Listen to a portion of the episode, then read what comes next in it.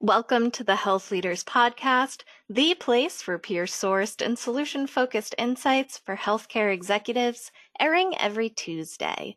I'm Melanie Blackman, the strategy editor for Health Leaders. My guest for today's episode is Genemarie McGee, a registered nurse who serves as corporate vice president and chief nursing officer for Sentara Health. In this role, she oversees the coordination of nursing care across the health system which serves patients in Virginia and North Carolina.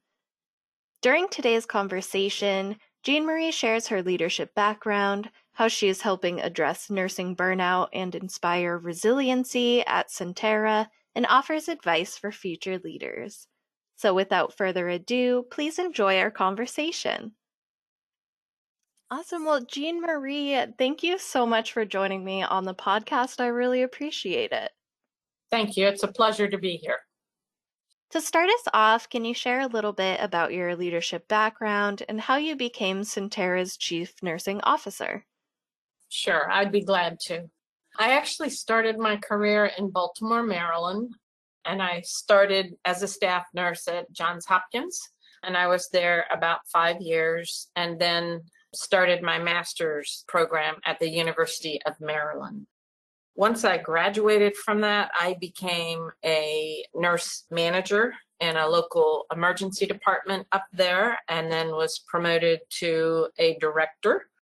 But then I went on to what I thought was my dream job back at Hopkins to be a trauma nurse coordinator. I had been there about a year and realized I had been bitten by the management bug and I really was thinking, wow, this might be a good time to get back into nursing leadership. And I was contacted by a previous medical director of the ED at Sentara Norfolk General Hospital that there was a position open. And so I came down and I interviewed, and uh, my husband and I made the decision to move here and so I started leadership at Sentara as the director of our level one trauma center. And then about a year later was given responsibility for our medevac program.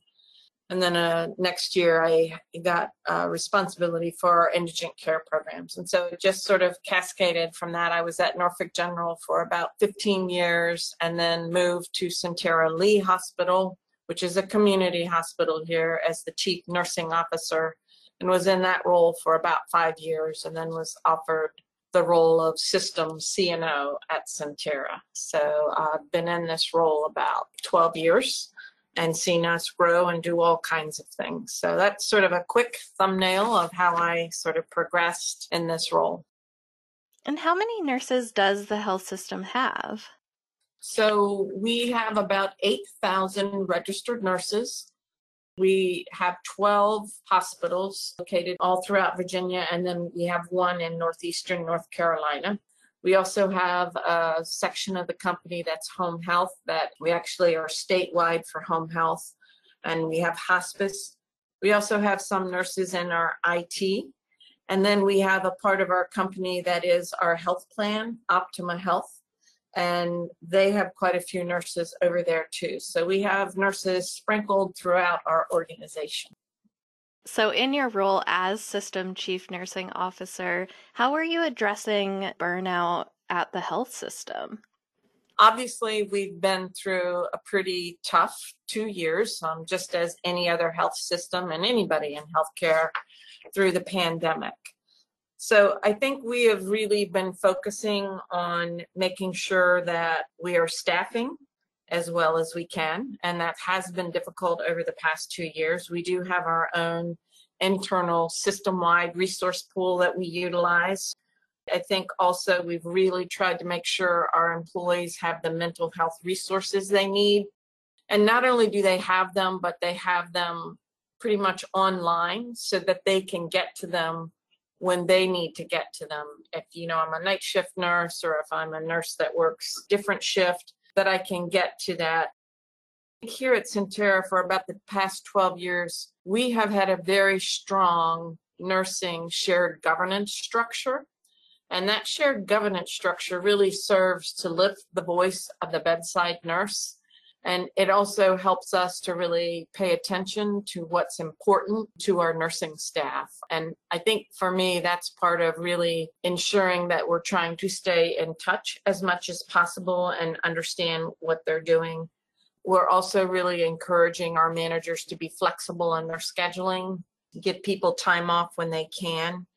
I think the other piece is we have intentionally each year done what we call our staff engagement survey.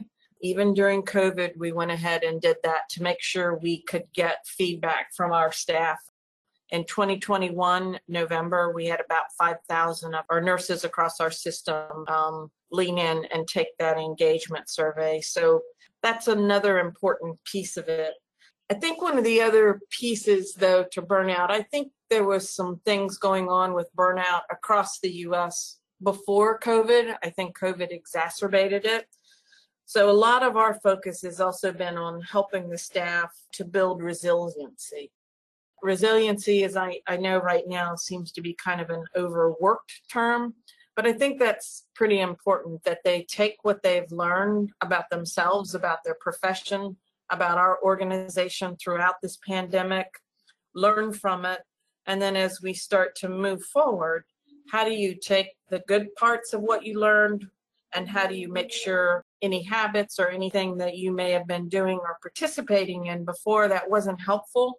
How do we relook at that and not carry that on? Yesterday i was speaking at a virtual research symposium and also encouraging the staff that were attending to look at resiliency professionally but also personally. Do you have compassion for yourself are you kind to yourself? And, you know, are there some things you might need to adjust in your personal life? And if there are, don't do them all at once. We've been through a rough two years. We've got a fatigued workforce, but you may want to change just one small thing. So I think it's giving them a message of hope and moving forward, but also recognizing we've been through a tough time and really ensuring that people have the resources whenever and whatever they need. And as you had mentioned, you know, burnout definitely has been an ongoing issue. What ways did you address burnout prior to the pandemic? It's a great question. I think before the pandemic, we had certain segments or populations of nursing that it was a bit more difficult to hire for. So I think as a system, we really started to focus in and figure out what could we do to ensure that we had appropriate staffing in those areas. It's also the reason we started about seven or eight years ago our own internal pool so that we really had staff that were available and actually knew what Sentara was expecting and quality, safety, professionalism, that there actually are employees. So if you did have someone who was going to be out long term, we could pull one of our what we call swap nurses to assist at that facility. The other piece we had done was we have managing for daily improvement boards. And so those are boards on every nursing unit. And it talks about some of our patient sensitive measures such as CAUTIs, CLABSIs, falls with injury. But it also has some other quality safety metrics. And it has an area where we really document, you know, We've got three more staff members starting. These are their dates. Working with our staff and talking to them. I always talk about the staff needs to be able to see the light at the end of the tunnel, and it's hopefully not a light that's going to run over them, but that we do have more people coming on board, or we are offering this, or here's what Sentara is doing about this, that we keep that two way communication going. We also encourage and actually require that all of our leaders round throughout our facilities. So our nurse leaders are rounding on their units, our administrators are rounding, and really engaging the staff and checking up on the staff. And we did that pre COVID. That's part of our being a highly reliable organization. But we found that that structure through COVID helped us to manage uh, what we were seeing and what was happening. So, because we have daily safety huddles, because we have rounding that occurs, the staff is used to knowing information, understanding what's going on.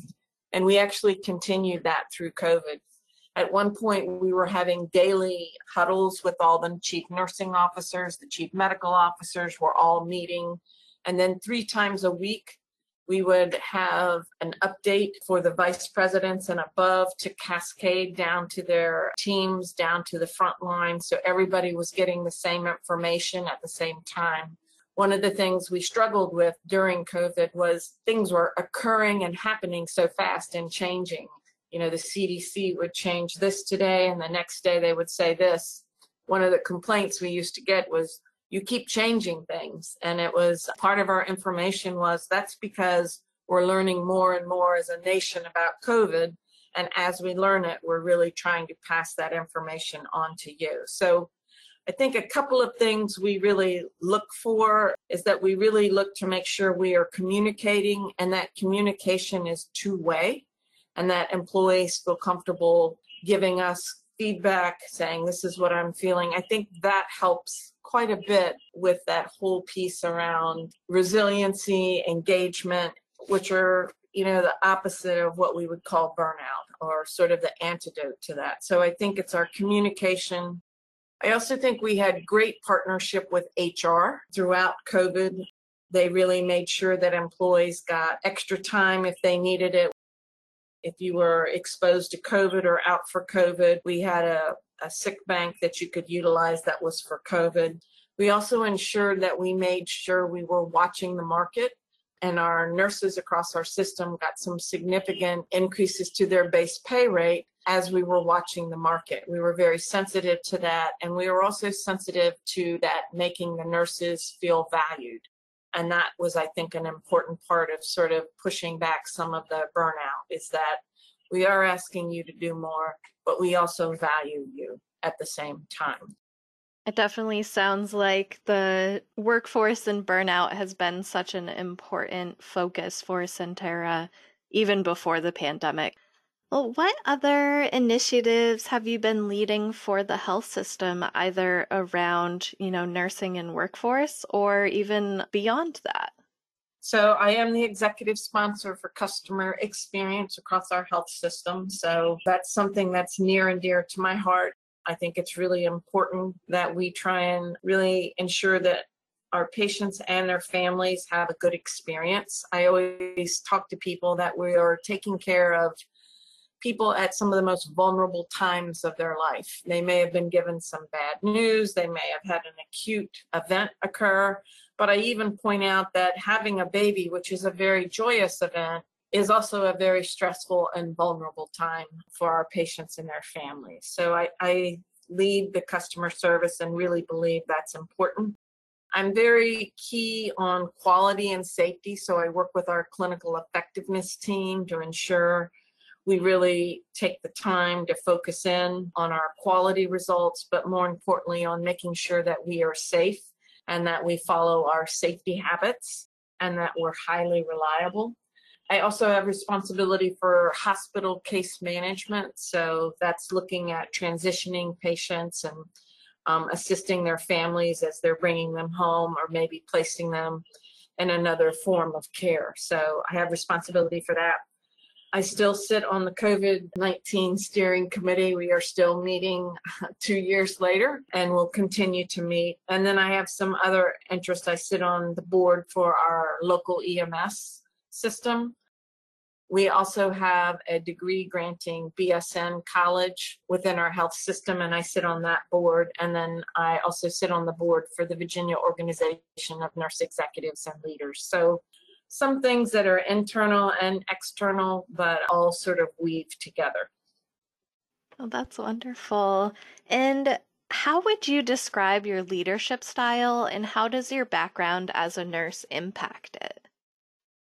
I would hope that I have a transformational sort of coaching leadership style. That's typically what I go to for that. I believe strongly that you can be an excellent leader and be compassionate and kind at the same time, but still hold people accountable for results. I, I do try and be as authentic as possible. What you see um, is what you get. I try not to be a person that surprises anyone and I really, really like to try and empower nursing but also recognize and encourage nursing to be a great partner to our health system. That we are just part of the health system and we need to partner with our health system in their strategic plan or in any of their projects and what they're doing. So I encourage us to also sort of be a collaborative player in our system. Oh, I love that. And then, what advice do you have for nurses in the workforce who maybe want to make the jump into leadership positions or to the C suite eventually? So, I would encourage anyone that has the drive and really wants to be a nurse leader. I think the first thing I would encourage them to do is to sit down and talk to their current nurse leader.